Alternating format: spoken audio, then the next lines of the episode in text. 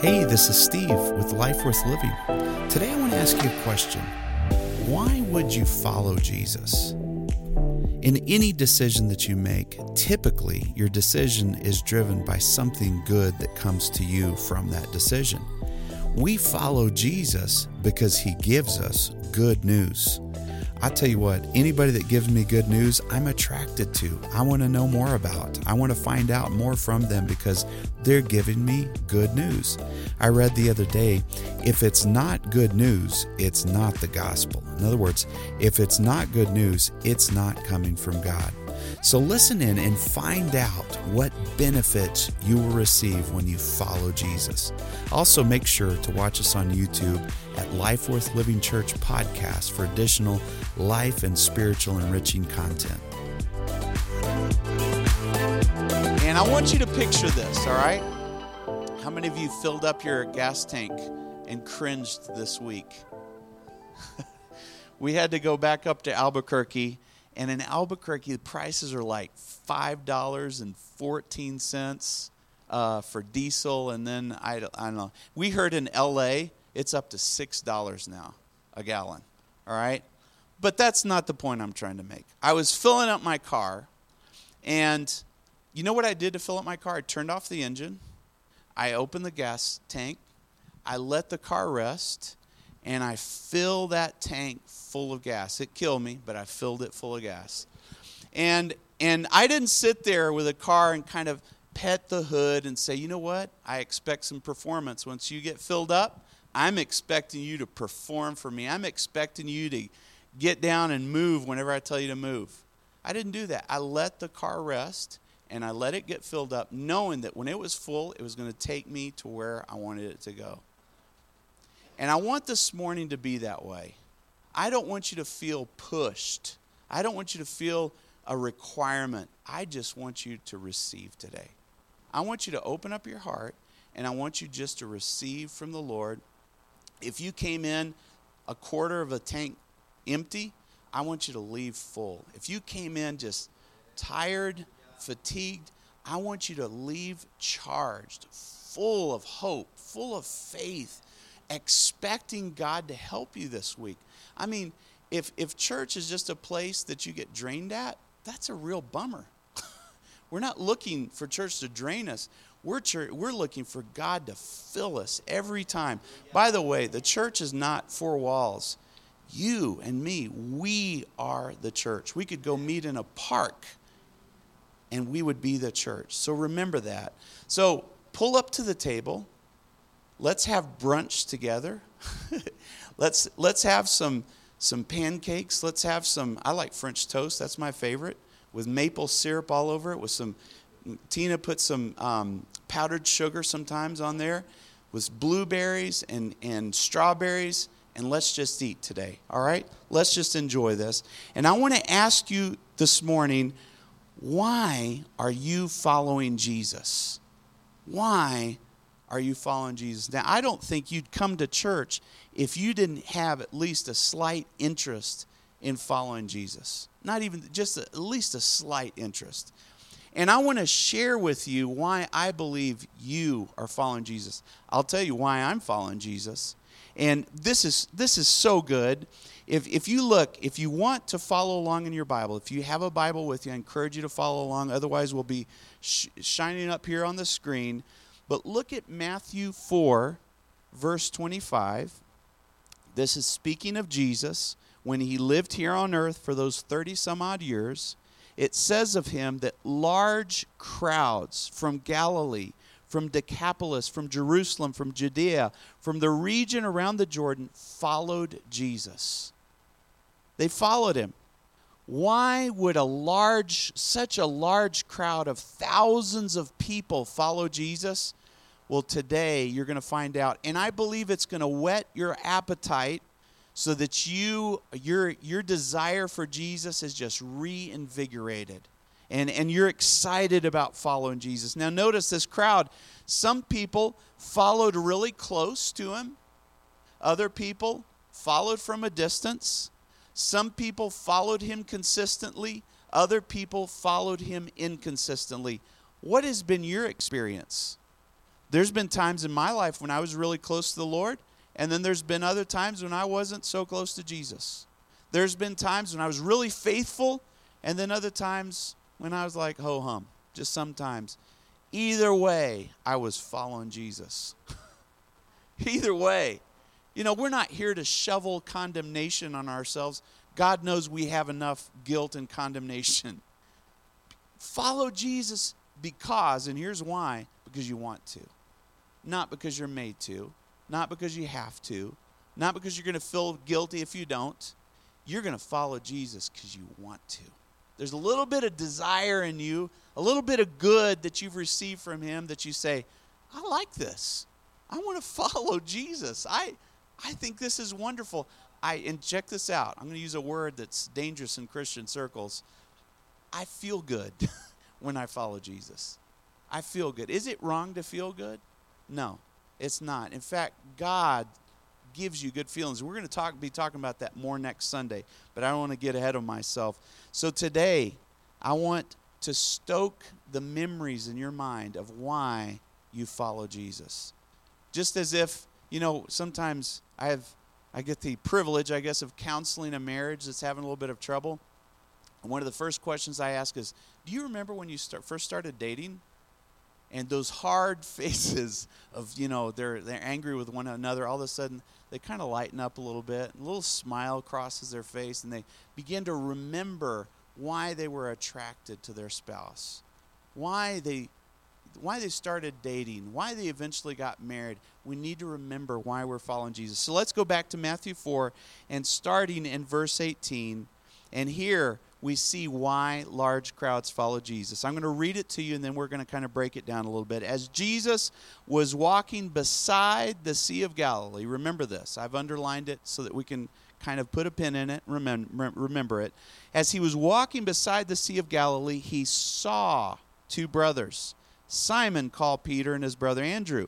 They were casting a net into the lake, for they were fishermen. Come follow me, Jesus said, and I will send you out to fish for people. At once they left their nets and followed him. Going on from there, he saw another two brothers, James, son of Zebedee, and his brother John, and they were in a boat with their father Zebedee, preparing their nets, and Jesus called them.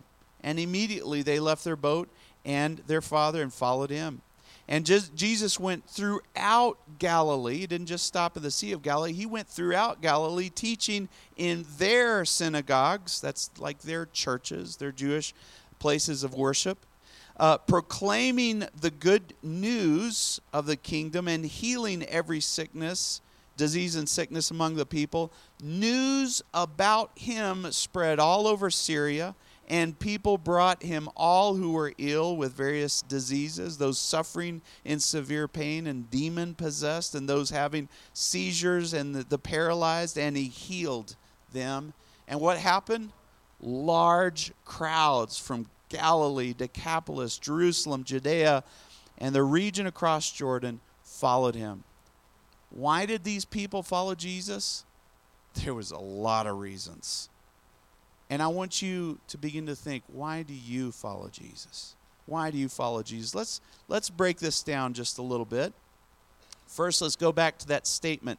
He was walking beside the Sea of Galilee. One day, Jesus walked into your life, or he walked by your life. And what did you do? What got your attention about Jesus? Maybe you were in a church service I know of people that have met Jesus in their bathroom. I've known people that met Jesus when they were drunk. In fact, I've got an example of that I'll tell you about in just a second. But what walk of life were you in when Jesus got your attention? And he showed up and something changed inside of you and you're like, I, I want to know more about Jesus. I'm I'm not interested in religion. I'm interested in a relationship with Jesus Christ. There's many gods out there, but only one true God, and the God that I'm speaking to you about, his son is Jesus Christ. That's the God that I'm speaking to you about today. Was it an ordinary day? Was it maybe things were going good for you when you met Jesus the first time. Maybe they were going bad for you. There's this misconception that you have to be at the bottom of the barrel to come to know Jesus, and that's not true. You can be having a good life when you meet Jesus and say, Hey, I just want my life to get even better. Unfortunately, a lot of us do have to get to the bottom of the barrel before we say, God, I'm desperate here. I need to know you more. And then we want Jesus because he relieves, he gives you relief from worry or relief from fear, relief from sickness, relief from financial strain, relief from a divorce. I don't know. He gives you relief. But that's why we follow Jesus, is he helps us. He helps us. Some people, as I've mentioned, find him when they're drunk. I'll never forget me and Kyle one day. I won't give you the I won't tell you where we were, or what we were doing. We were just somewhere. We weren't in a bar. Okay, tell you that much. We were just doing our thing, and we ran across this guy that was beyond tipsy. He was drunk.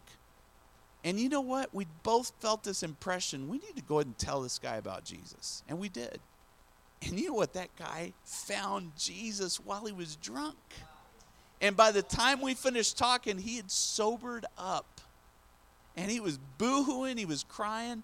You know what? Jesus sometimes elicits emotions in your heart. Has he done that for you? Maybe joy, maybe some maybe you shed a tear. I don't know.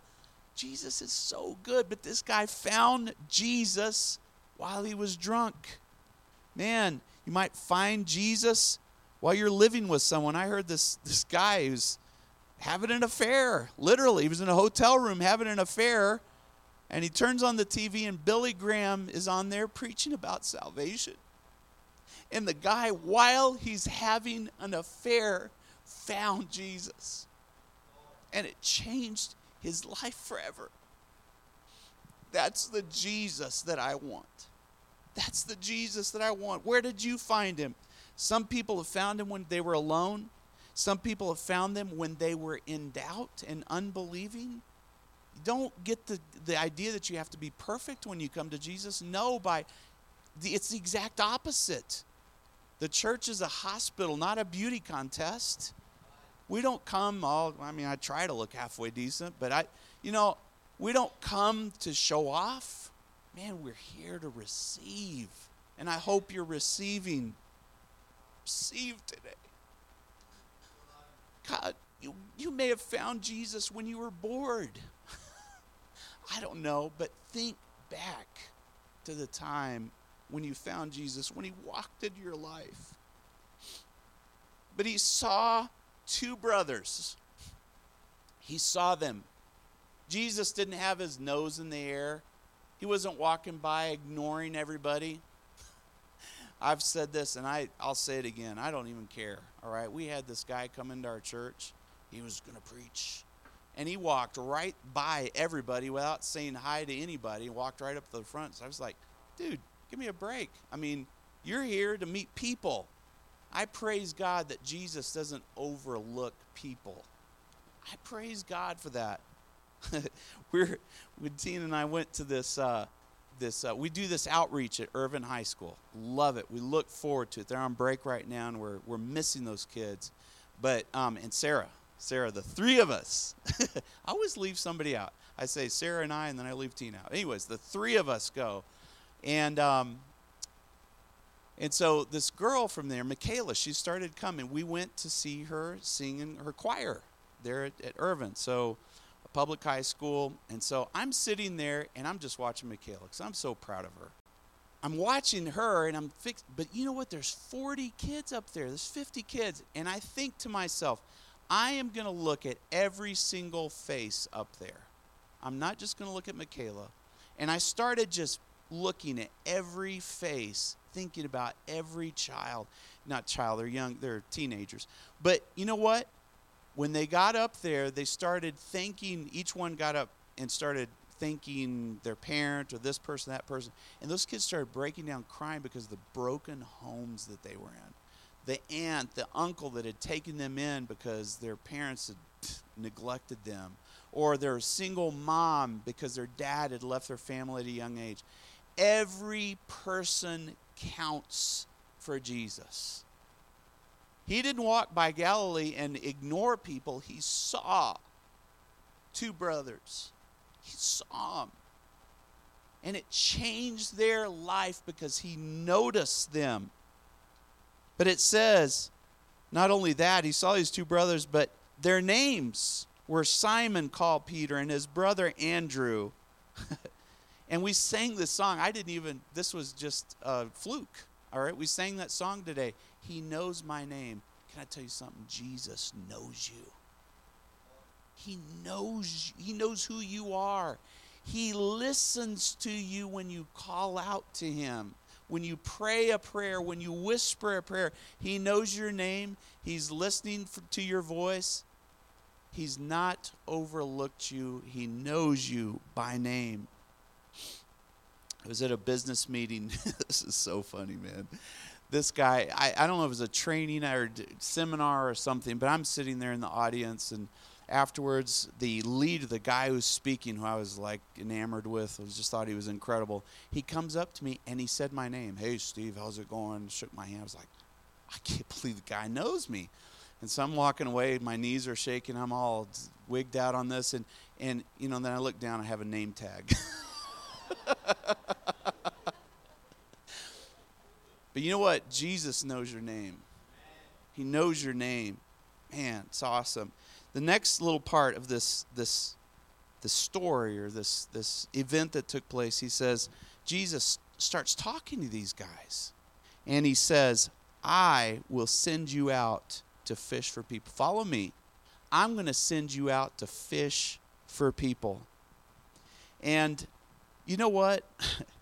God, when when when you come to know Jesus, He doesn't take your personality away. He doesn't make you change your interest, unless, of course, your interests are drugs or alcohol or you know whatever. He changes those things. But if you're if you like woodwork, God's going to make you a better, better woodworker.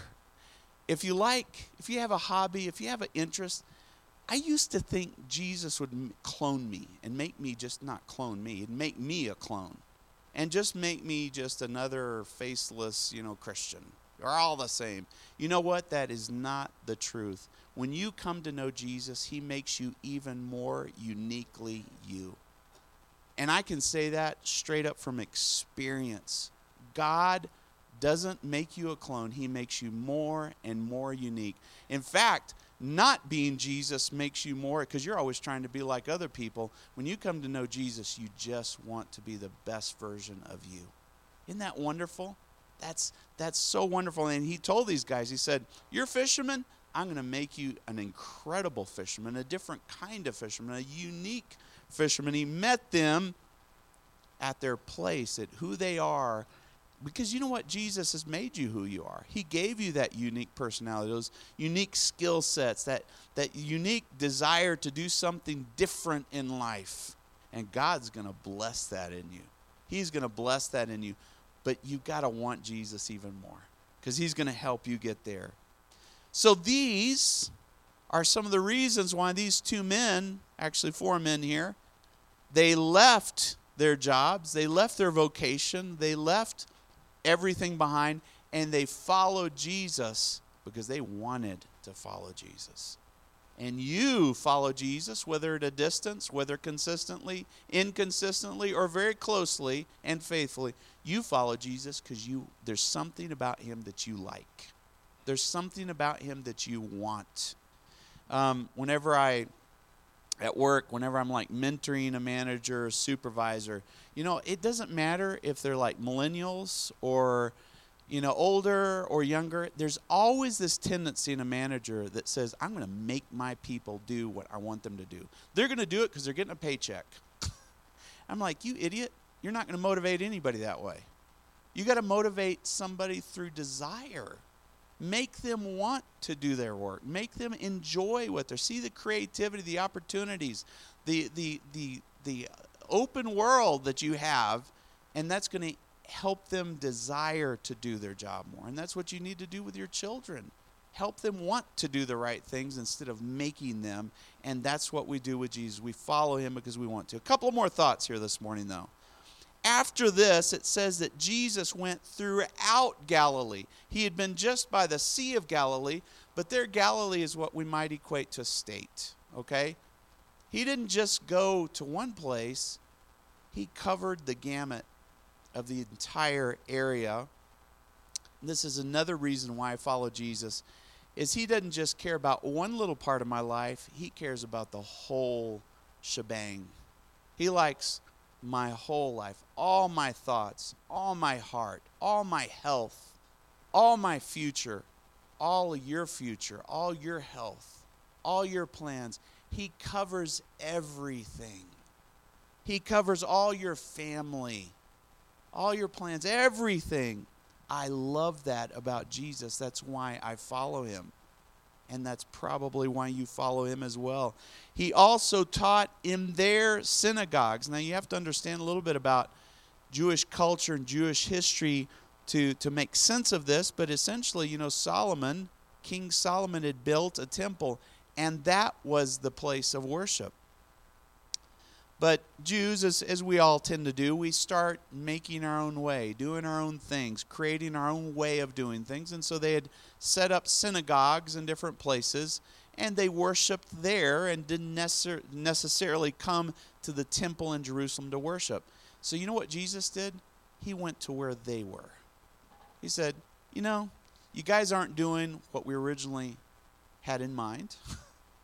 But I am going to send my son, Jesus, to where you are at. And, and to your point of worship and to your understanding of God. And I'm going to talk to you there. And that's what Jesus did. He went to their synagogues, just as, and we're not here to pat ourselves on the back, but I'm just giving our examples. We go to Irvin High School. Some of those kids, their parents literally won't let them jump on a van and come to our church. So, you know what? We're going to go to where they are.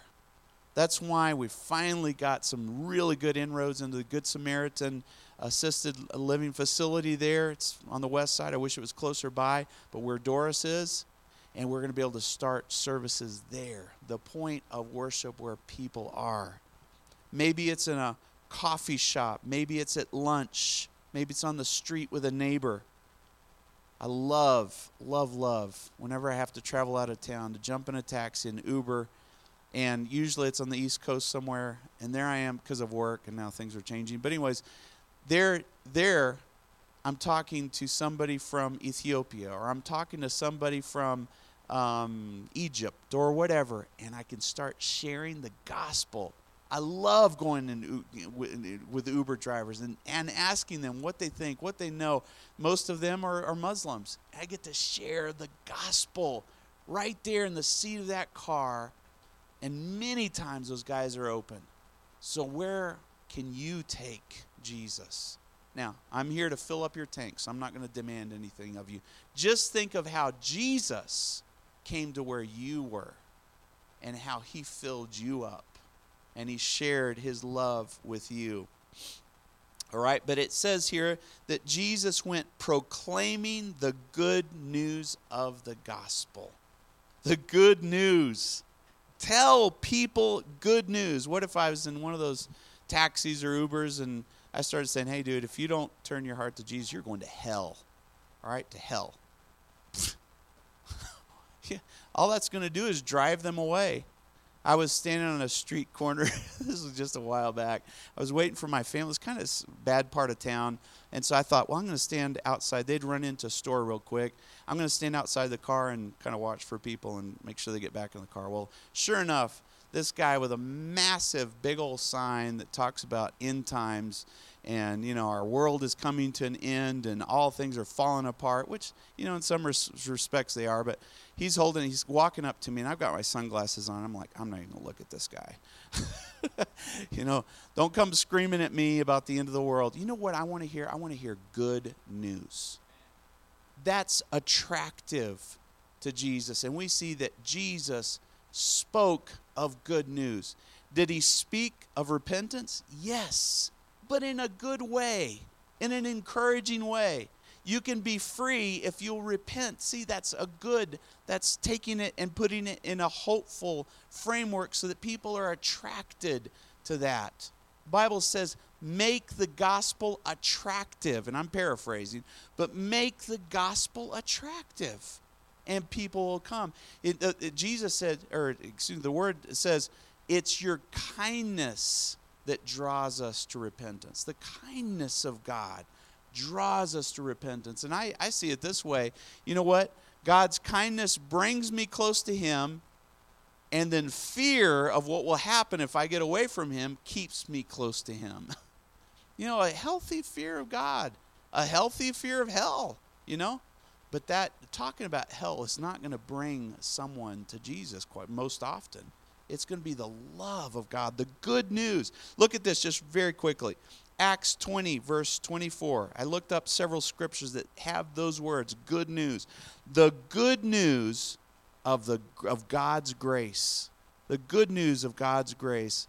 Man, I stumbled onto God's grace about four or five years ago, and I haven't been the same since the grace of God. Look at some of these adjectives of God's grace His favor, His blessing, His mercy, freedom from guilt, God's love and His kindness, God's generosity. Here's my favorite His loving favor.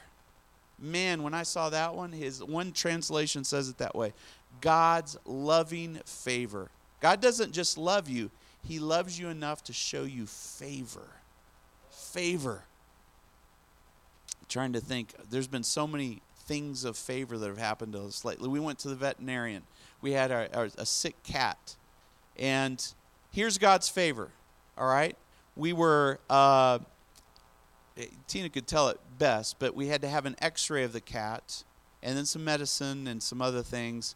And you know what this veterinarian did for us? He said, I'm not going to charge you for the x ray. I'm not going to charge you for the x ray. Veterinarians never do that. they never do that. That's the favor of God.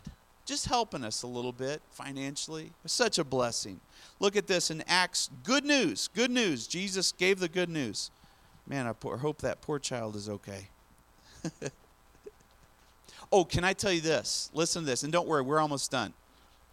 I was sitting in my office, this was several years ago. I was a controller at a company, and everybody at that company was Mormon. That was their religious uh, affiliation. And not everybody, but seemed like most everybody. I went out with a, the, the president of the company one day. We went out for two hours in his car and talked religion and God and all this kind of stuff. But one of these guys came in and sat in my office, and he had been raised in a Christian home, not in a Mormon home, in a Christian home, because they're two, believe me, Mormonism and Christianity are two very different belief systems, even though they would appear to not to be. They they they're very different. So this this gentleman had been raised in a Christian home. He came and sat in my house, my house, my office, and I began to talk to him about the grace of God. You see, you don't have to earn your way into heaven you have to receive your way into heaven. you receive the grace of God. And I was telling him the good news, and this young man had, more, had married a Mormon lady and then converted to Mormonism. And as I began to remind him that he didn't have to earn his way into heaven, that he just received the grace of God, the love of God, this guy broke down and started sobbing. I mean, he was sobbing in my office, crying because he was reminded of the good news. The good news. You know what distinguishes true Bible based Christianity and every other religious affiliation in the world? Is that Jesus came to die for your sins.